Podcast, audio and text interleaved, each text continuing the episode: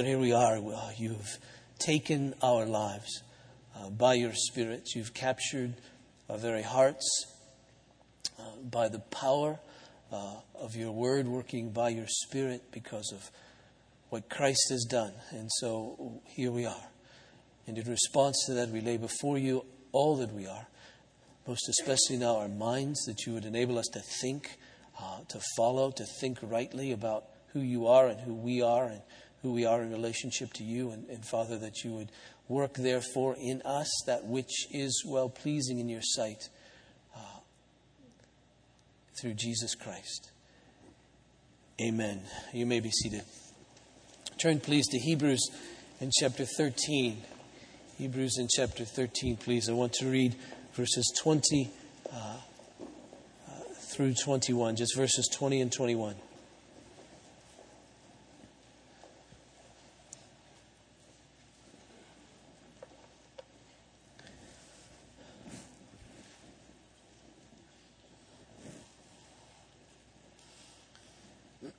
Hear the word of God.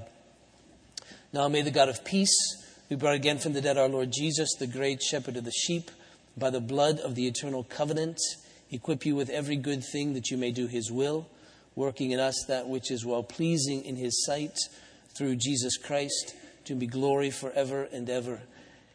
Amen. Now, this is a very familiar passage to us, at least those of you who come here regularly. It's familiar at least for two reasons.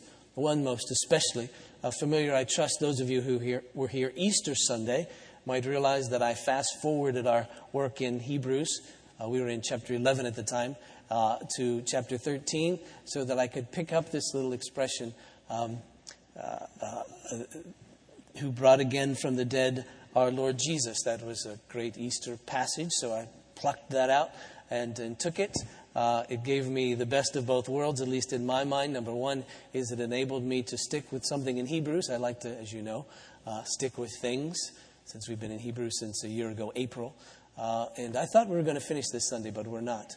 But um, uh, still one more, I think. But um, uh, but it also gave me the gave us the opportunity to. Um, recognize and respect the traditions of the church, which we like to do as we celebrate various seasons like Advent and, and Lent and Holy Week and so forth. So on Easter Sunday, we picked that expression out of verse 20. But I think more familiar uh, to us is this passage because it's one of the uh, half a dozen or so benedictions that we use at the end of worship services. You know what a benediction is? It comes at the end, uh, and it means a good word. Bene means good diction, something spoken. So a benediction is not a prayer. That is, it isn't addressed from us to God, but it's a word given to us from God. It's spoken from Him to us. And we're to really sort of take that upon ourselves and receive it and wear it, if you will, uh, as God's people. The classic defi- uh, uh, benediction is in Numbers in chapter 6 um, this is where benedictions, if you will, began in terms of in terms of the people of God. In Numbers in chapter six, verse twenty-two, um, we read this: The Lord spoke to Moses, saying, "Speak to Aaron and his sons; they would be the priests, of course. Speak to Aaron and his sons, saying, Thus you shall bless the people of Israel. You shall say to them." The Lord bless you and keep you. The Lord make his face to shine upon you and be gracious to you. The Lord lift up his countenance upon you and give you peace. And then the next expression explains why that benediction. Verse 27 says this So shall they, that is the priests, so shall they put my name upon the people of Israel, and I will bless them. And so, what a benediction is, is a word from God to remind us whose we are, that we take His name upon ourselves and we take that with us. You know, when a couple gets married, part of the ritual, at least used to be, still is primarily, is they take the same name. They have the same name together, and that identifies them as whose they are. This is our family. This is, this is our name. And so when the benediction comes from God, it's a blessing upon His people. It's a word spoken to them so that His name is forever upon them, and they wear it, and they know it, and they live in the midst of that. And thus, when the Lord says, I'll bless you and keep you, meaning, meaning my favor will be upon you, and I'll be your keeper, I'll be your protector, and I'll make my face to shine upon you. So wherever you are, you know that you're in my presence, you live in my glory. And the people of Israel were to live like that. That would be their blessing. Who else could say, God keeps me? Who else could say, God's face is upon me? And they were to walk around with their heads up, not arrogant, not proud in themselves, but secure and in peace because God was with them. And that's what a benediction is to do. And so when the author of Hebrews comes to the end of his, of his message to them, he wants to speak a final word. He wants them to take something with them that, in the whole context of everything he shared, they'll be able to wear it. And he says, Now, may the God of peace. See, I want you to know that the heart of God is to be at peace with you. He's the one who has made reconciliation between the two of you. And I want you to know that you're one, if you believe in Jesus, you're the one who lives in peace with Him. Never forget that. Take that with you. No matter what else is happening, what is happening in the context of your life isn't because there's hostility between you and God. But know that in the midst of your life, there is peace. He's the God of peace. And He expresses that peace. He made that peace. Now may the God of peace, who brought again from the dead our Lord Jesus, the great shepherd of the sheep, through the blood of the eternal covenant, he made a promise, a covenant that's eternal. It was made before the world was made. And it will never change. It's always been and always will be, if you will. It will never change. And that covenant, that promise, is that He would be your God of peace. He would bring peace to you. And He would do it through the blood of this covenant, making it sure and certain. And the very giver of this blood would be the Lord Jesus, who would pay the penalty for our sins, that reconciliation could be made. And then he would raise him from the dead and say, See, it's real. He lives to be the guarantee of the eternal covenant. He lives because I've accepted his sacrifice on your behalf. And so he's the God of peace who brought again from the dead our Lord Jesus, who is the great shepherd of the sheep, the one who's given his life and taken it back up again so he can live to intercede for us all the time. So that all the time he's there in heaven for us on our behalf. And in so doing, in all of that, the promise to us is this that the God of peace, who brought again from the dead our Lord Jesus, the great shepherd of the sheep through the blood of the eternal covenant, will equip you. right? Will make you fit, will equip you with every good thing for doing His will, working in us that which is well pleasing in His sight, through Jesus, of course, because it's all on the basis of Him, and to His glory. All right, two questions. Number one, why does the author of Hebrews give us this particular benediction? I mean, if I would have been him by the end of this message, I would have stolen the one from number six. It seems to work quite nicely. But so why this one? Why does he speak under the inspiration of the Spirit, the power of God? Why does he speak this name of God upon us this way? Why this benediction? Then, secondly, how does it bless us? And that's not a self serving question. That's the precise question. The precise question when receiving a benediction is, How does this bless me? Because the purpose of God in providing, giving a benediction is to bless us, to give us His name, that it would bless us, that it would make us happy, if you will.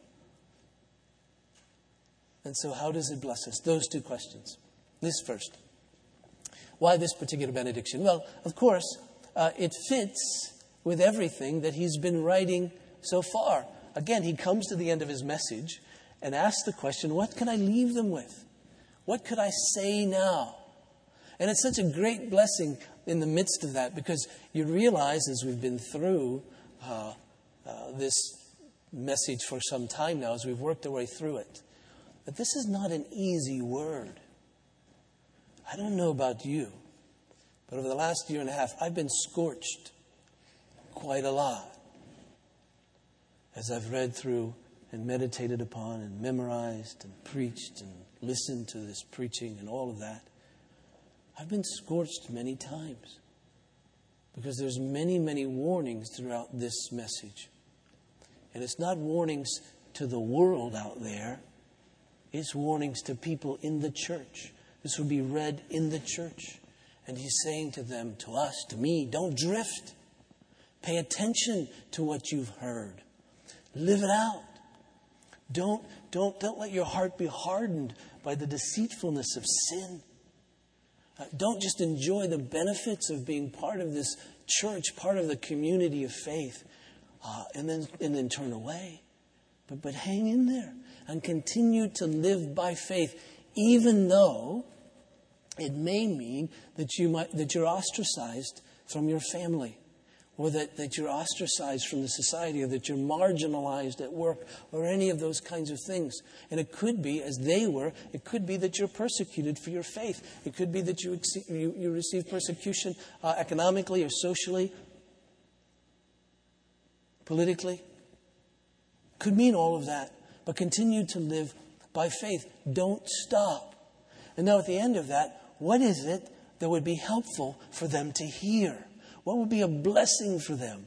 And I think this, and I think this is the blessing of benedictions. They take our eyes and raise them up.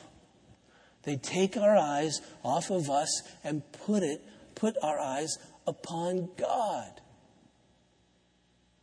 To enable us to live as we should be living, and that is a God centered, a God focused life.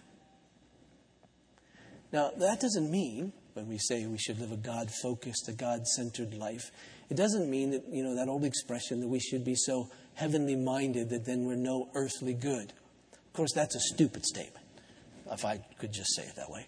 Um, because if you read through history, the most heavenly minded people have done the most good on the face of the earth. You just read through history and you'll find that the people whose focus of attention is upon God end up being the people who do the most good for others. Okay, it always works that way. Uh, nor does it mean that we never think about ourselves.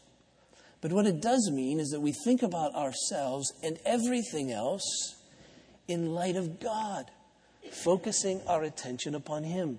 Our worship services, in all shapes and sizes, are, are to reflect and to model for us this God centeredness. That's why we worship the way that we do. We enter into worship and we sing together something about God, something that will call our attention upon Him. So if you're not engaged in that first hymn because you're in the parking lot, I love doing this to you, or you're out there somewhere, then you're missing it, you see. You're, you're missing that. You need to be here engaged in, in the very beginning of all of that. And then a call to worship. Uh, so that, again, to engage our minds upon God, to realize that it's God who's calling us to worship Him. And all that, and, and it, this is the way it feels sometimes to me in my own life, is to, all that to drag me out of thinking about myself only in the context of my own life and to raise me up and say, Stop looking down, look up. See who it is who exists, who's real, God, and, and, and catch a glimpse of who He is. This morning we're singing about the power of His Word, right? And His glory and majesty. So to lift us up out of that, and then, and then to hear a call to worship from Ephesians chapter 2, how we were dead in trespasses and sins, but God made us alive together with, in Christ. You see, think about that. Whew. And then, and then just take a moment and realize I'm in the presence of God. And then we do begin to think about ourselves. Because in our worship, then we begin to we confess our sins. And that isn't to focus our attention upon ourselves narrowly, but to focus our attention upon ourselves in light of God. It would be a scary thing to just think about my sin. It would be a scary thing, even if I didn't know God, especially if I didn't know God, to think about how unloving I can be, to think how phony I can be, to think of all the compassion that I lack in my life. And just to think about that, I'd be depressed. So we think about our sin in light of Christ. First, we think about our sin when we think of Christ because we realize how holy He is and how unholy we are. But then, secondly, in the midst of all that, because we're thinking about our sin in, in light of God, then we're free. I love the little expression that the poet puts, one poet, old dead poet, puts it like this I know my sin in all its greatness. But, big but, right? But also Him who sets me free. And so we think about our sin in light of God, and then we're free to be real and genuine and authentic. We're not hiding anything from God, and then we can worship Him, you see. That's the nature of all of this. And then our singing.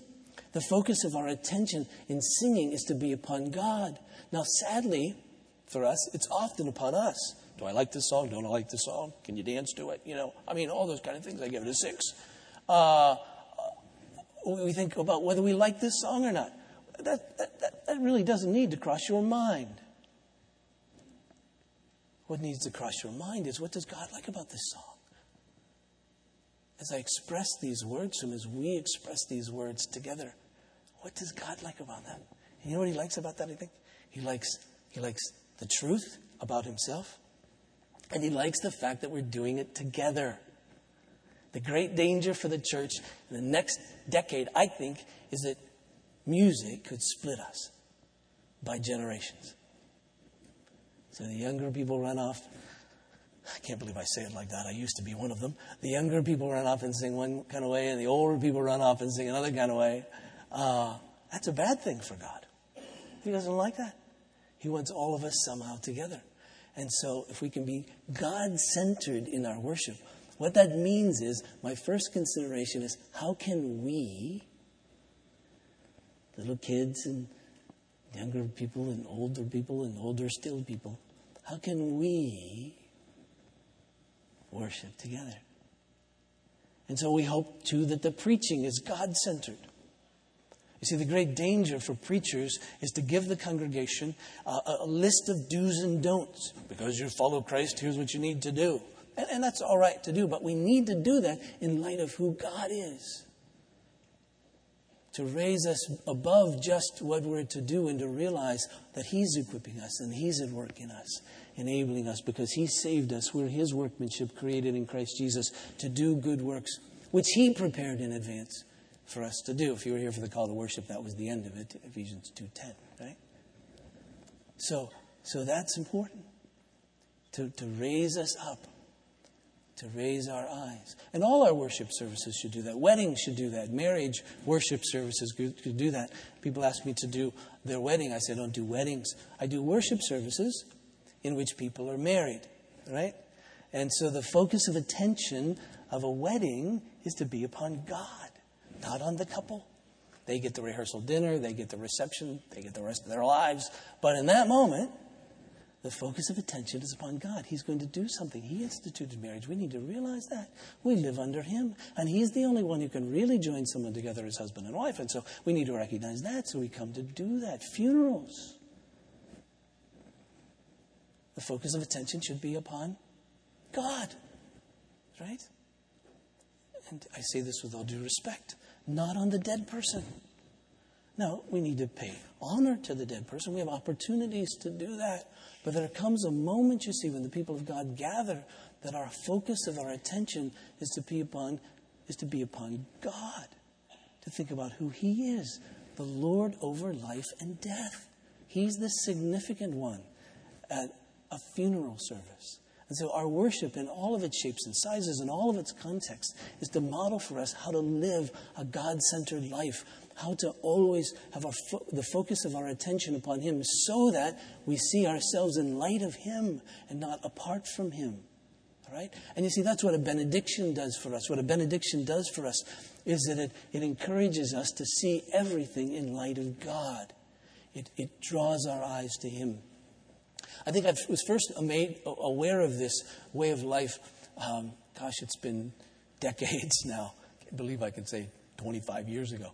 But, um, but I remember, and I've shared this story before, I remember reading many, many years ago through the Sermon on the Mount. Uh, I was at a particular point in my life uh, where I, I needed to grow up. And so I was reading through the Sermon on the Mount over and over and over again. And I read where I was to be poor in spirit. And I read where I was to mourn over my sin. And I read where I was to be meek. And I read where I was to be a peacemaker. When I read that I was to hunger and thirst after righteousness. And I read that even if I was going to be persecuted, I should rejoice in that. I read that I should be salt and light in the world. I read that uh, I should not be, uh, I shouldn't murder, but not only that, I shouldn't be angry. Uh, I read not only should I not divorce my wife, but I should not lust after another. Uh, I read all these things about who I was to be. And I read it over and over again, and the more I read, the more depressed I got. Uh, because I wasn't reading chapter 7 as I should. Because the way Jesus brings that sermon, at least in part, to a close in Romans chapter 7, verse 7, he says, Ask, and it will be given to you. Seek, and you'll find. Knock, and it will be opened to you. For everyone who asks receives, and the one who seeks finds, and to the one who knocks it will be opened. Or which one of you, if his son asks for a bread, will give him a stone, or if he asks for a fish, will give him a serpent? If you then, who are evil, know how to give good gifts to your children, uh, how much more will your Father who is in heaven give good things to those who ask him? And when I finally read that, in light of everything else, I went, phew. He's telling me who I'm to be. He's telling me who, what I'm to do. And so then he says, Now, Bill, this will characterize your life. I would expect him to say doing, but he doesn't say that. He says, This will characterize your life praying. Why? Because he'll help me. You say, This is the person you're to be. Now your position is on your knees. And so I don't want you to think you're on your own just to go do this. I want you to ask your whole life, ask to be this kind of person. Your whole life, I want you to seek me in prayer that I will make you this kind of person. And I want you to knock all the time. I want you to keep after me. God says, after me, after me, after me. And trust me, I'm a good father. You know? And he looks at me and he says, Bill, you who are evil can do good things for your children. How much more? I who am perfect will do good things for you. So if you ask me for this, I won't give you a stone. If you ask for this, I won't give you a serpent. If you ask for this, I'll give you the Holy Spirit to help you. Oh, yes, that's it. It's so easy for us to get buried, isn't it? It's so easy for us to get buried under the things of life, whether it's a circumstance or whether it's our own sin. And we get buried under there. And we can't see out. And so a benediction comes and says, Ah, now the God of peace. He'll equip you. Raise your eyes up. Uh, which one is it? One, First Thessalonians, chapter 5 verse 23, Paul at the end of this message puts it like this. Says, now may, the God, now may the God of peace himself sanctify you completely, and may your whole spirit and soul and body be kept blameless at the coming of our Lord Jesus Christ. He who calls you is faithful, he will surely do it. Okay, I'm not into tattoos, but if you got to get one, that should be it, I think. All right? There you go. Well, you get that. Any, anywhere you can see it. Don't get it in those funny places where nobody can see it. If you get this one, know, get it where you can see it. All right? He who calls you is faithful. He will surely do it. He's commanded you to follow him, to live by faith in Christ. And you go, ah, How can I do that? There's so much against me. He is faithful. This one who calls you to live like that. He will surely do it. If you're looking in the mirror, you're sunk. If you're looking at yourself, you're sunk in the midst of that. And so he says, Don't look there. Look to the one who calls you. He's the faithful one. He's the one who'll do it. Always wear that. Always have that name upon you. The very presence of God uh, with you. This, this God centered life. Um, I think of Jehoshaphat. He's one of my favorite people in all the Bible. I think of him all the time. In the one little rhyme in all the New International Version uh, translation of the Bible.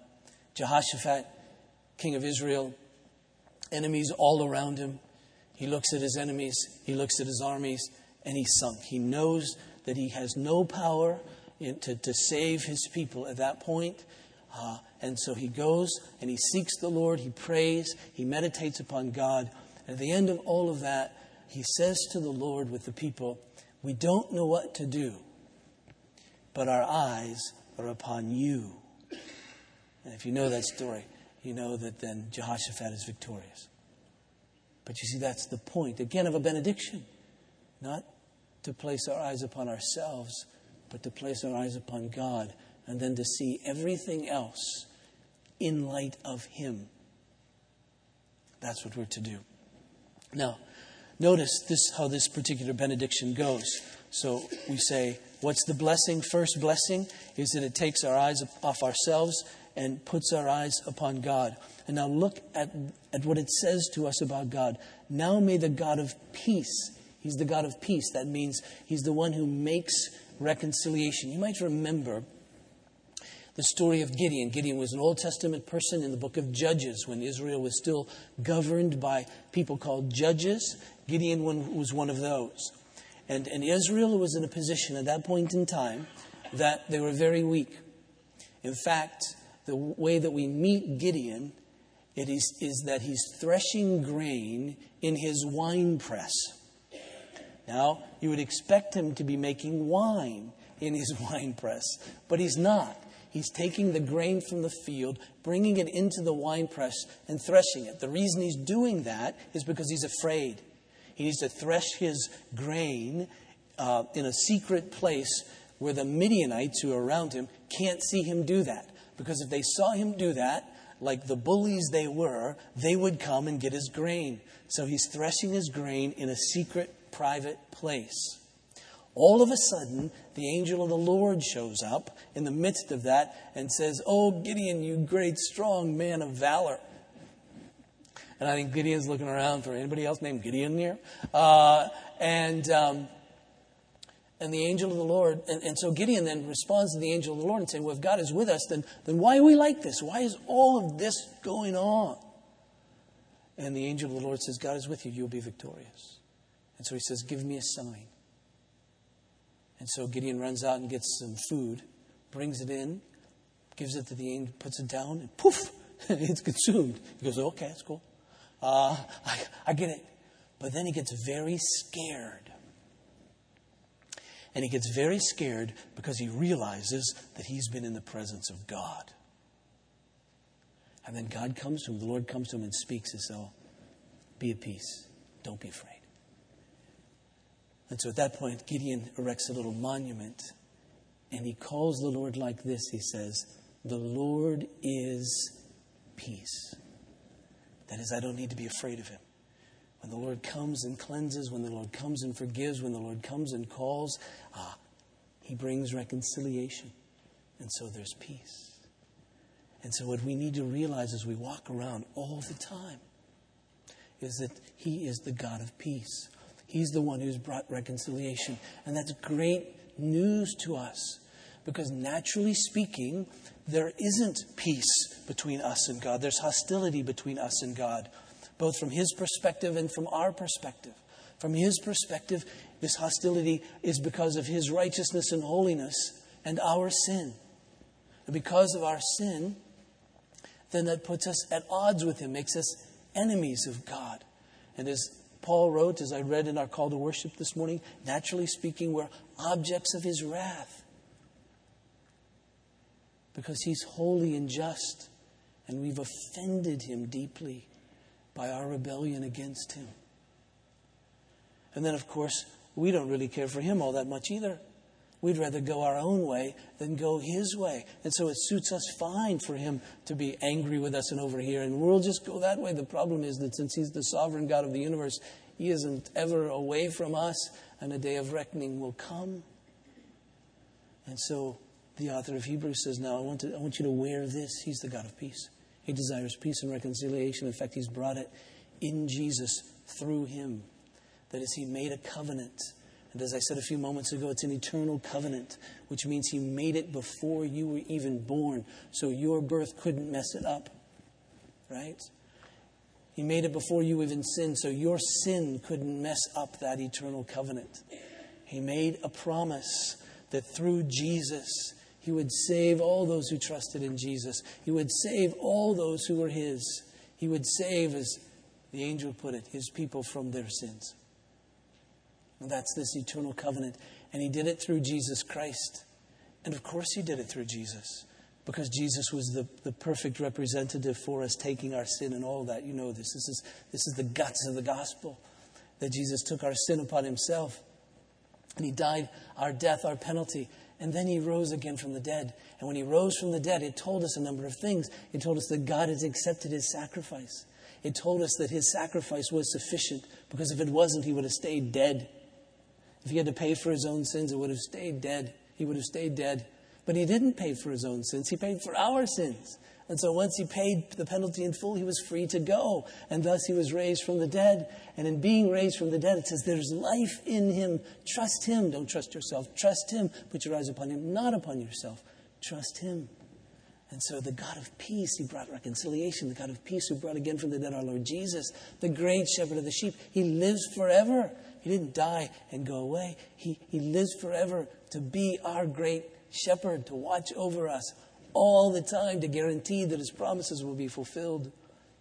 Now may the God of peace who brought again from the dead our Lord Jesus, the great shepherd of the sheep through the blood of the eternal covenant, and then this promise equip you with every good thing for doing his will, working in us that which is well pleasing in his sight through Jesus Christ our Lord. The guarantee through Jesus Christ our Lord. Not because you're so good, not because you're so great, not because you've earned all of this, not because you've done any of that, but it's going to be through Jesus. Our dependence is upon Him. And I just go, whew, all right. Now, notice He says He's going to equip us with every good thing for doing His will. He has a will, He has a purpose for us. He's going to work in us that which is well pleasing in His sight. His will is that which is well pleasing in His sight. And we know His will. We know that which pleases Him because He lays it out for us in the Scripture, in His precepts, in His commands. As we read over the, the, the, the Bible, we see His will for us. And most especially, we know what will pleases Him. It's His very own Son, of whom He said, In whom I am well pleased. And so it shouldn't surprise us at all. We realize that God's will for us is that He would conform us to the image of his Son because he pleases him infinitely and he pleases him perfectly. And so, what God's about in the context of our lives, His will for us is that He conforms us to the image of His Son, that we desire to do His will as His Son did, that our, our, our meat and drink is to do the will of our Father. That's what He desires in us. And so, He's going to equip us for that, and He's going to work that into us.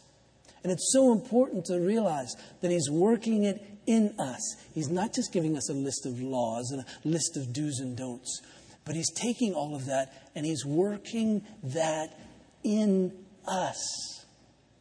That's the great blessing of this new covenant that we've been reading about in Hebrews. You remember back in Hebrews in chapter 8? Verse 8.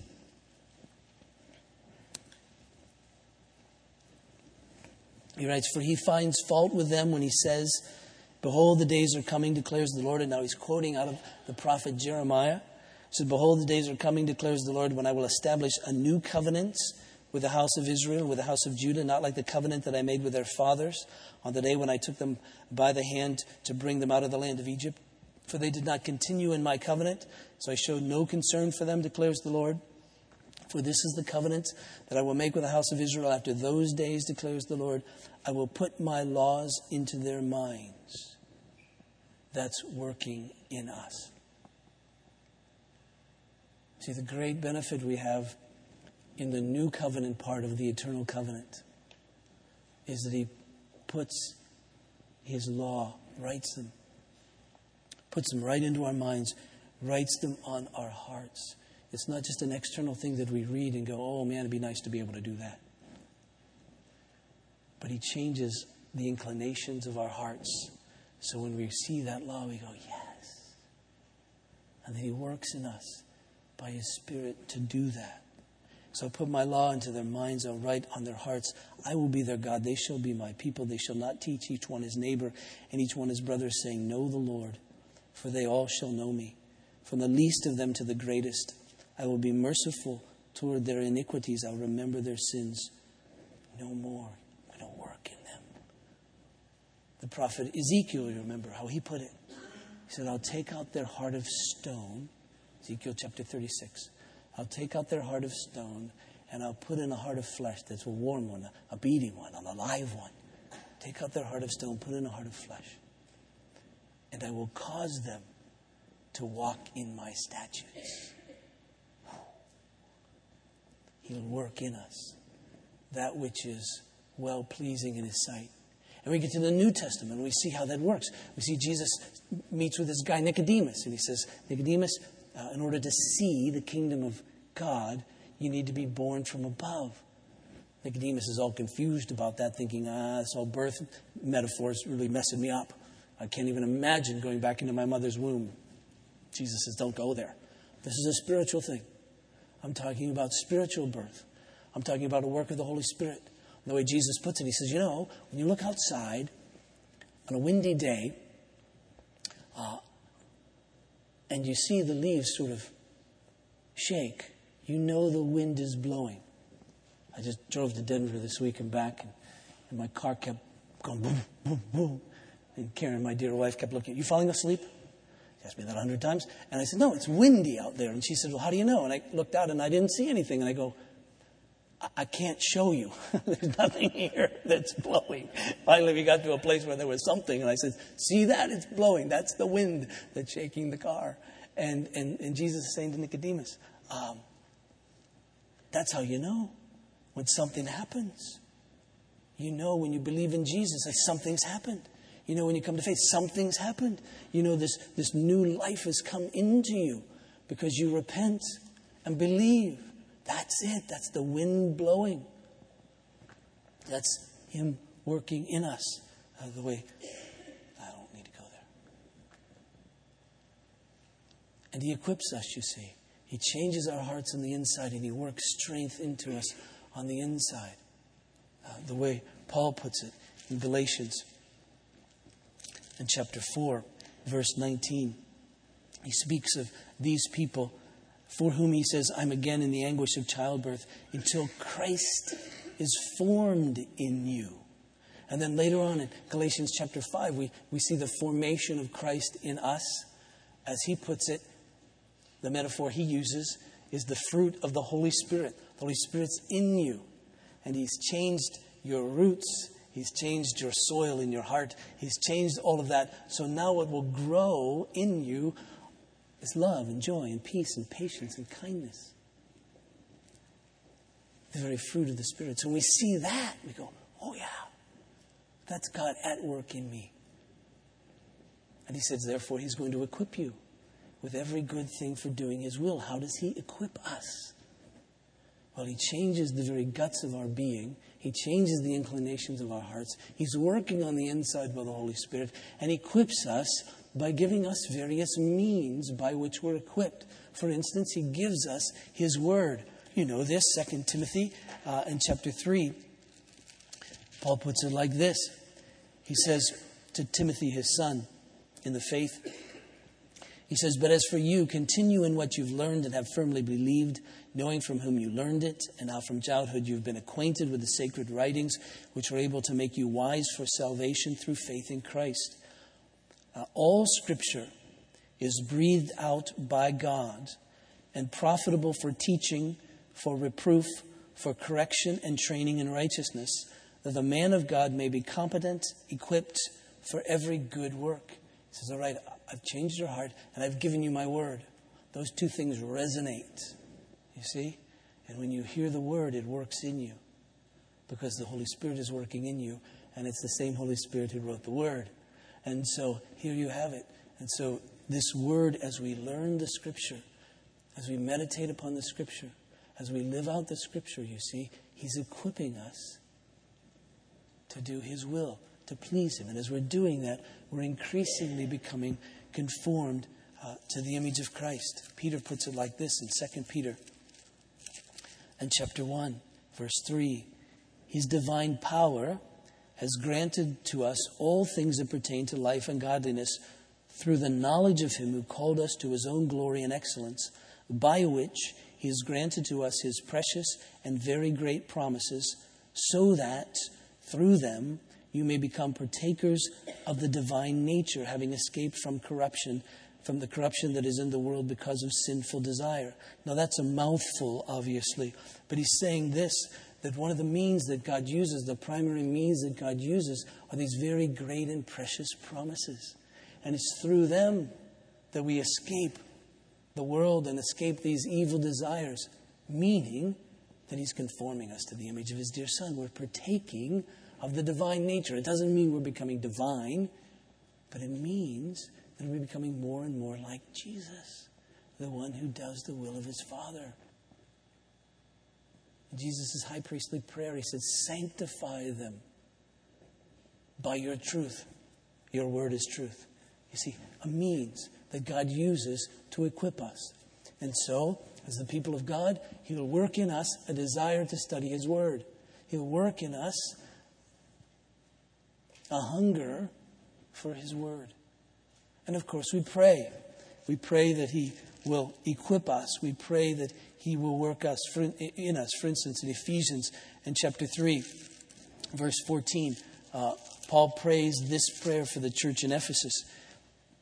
He says, For this reason, I bow my knees before the Father from whom every family in heaven and on earth is named, that according to the riches of his glory, he may grant you to be strengthened with power through his Spirit in your inner being, so that Christ may dwell in your hearts through faith, so that you, being rooted and grounded in love, may have strength to comprehend with all the saints what is the breadth and the length and the height and the depth, and to know the love of Christ that surpasses knowledge, that you may be filled with all the fullness of God. Another mouthful. But you see, we're to pray. That's one of the ways that He equips us. Pray that God will work all of this in us.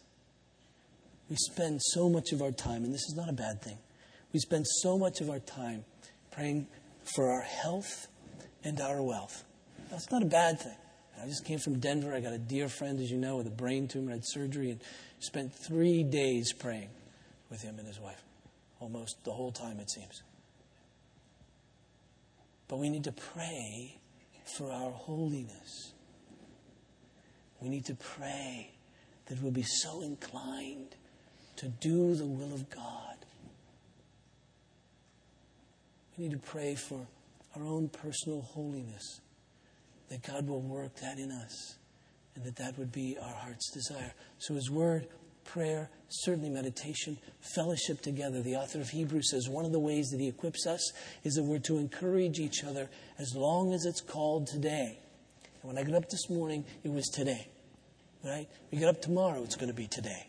We get up, we get up the next day, it's going to be today. So as long as it's called today, we need to encourage each other. And that's the, the need of community, the need of fellowship. If we get ourselves off by ourselves, God isn't equipping us in the same way.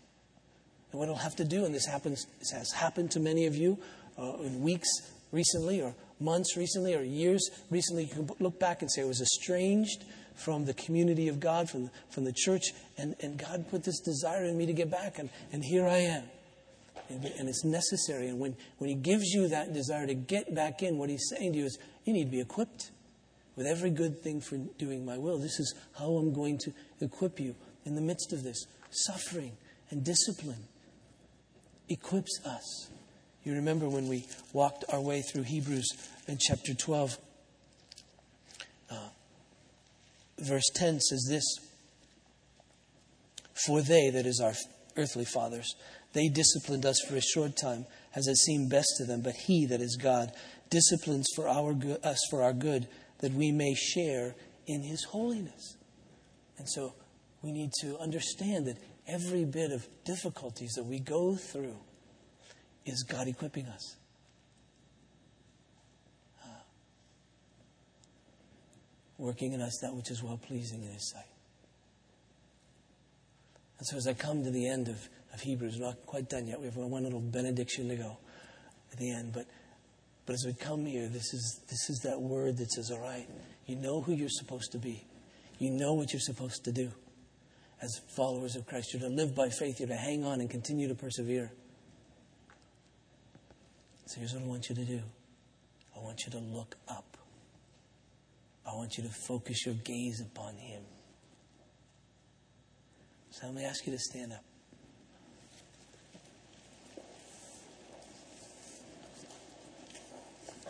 I know what you're thinking. You're thinking this is out of order. He's supposed to pray first, but I'm not going to. I'm going to benedict you. And I want you to receive this benediction. Now, the response to it is this Glory be to our Lord Jesus Christ. Amen. Because you see, when he tells us to raise our eyes to see the God of peace and so forth, he's doing this through Jesus and it's in Him. He's the one who's going to be glorified in our lives because God, the Father, is conforming us to His image. And so you see, what, what heaven's going to be populated with is a bunch of, of little Jesuses, a bunch of ones who look like, by that time, in the fullness of our being, who are conformed to the, to the, to the image of this man, Jesus Christ who are able to please Him. And He'll look at each one of us directly and say, I'm pleased with you. I'm pleased with you. And I'm pleased with you. So it's all to His glory, you see. Now please receive this as God's benediction. Wear His name. Now may the God of peace, who brought again from the dead our Lord Jesus, the great shepherd of the sheep, through the blood of the eternal covenant equip you with every good thing for doing His will, working in us that which is well pleasing in His sight, through Jesus Christ our Lord. And all God's people said, Glory be to our Lord Jesus Christ. Amen.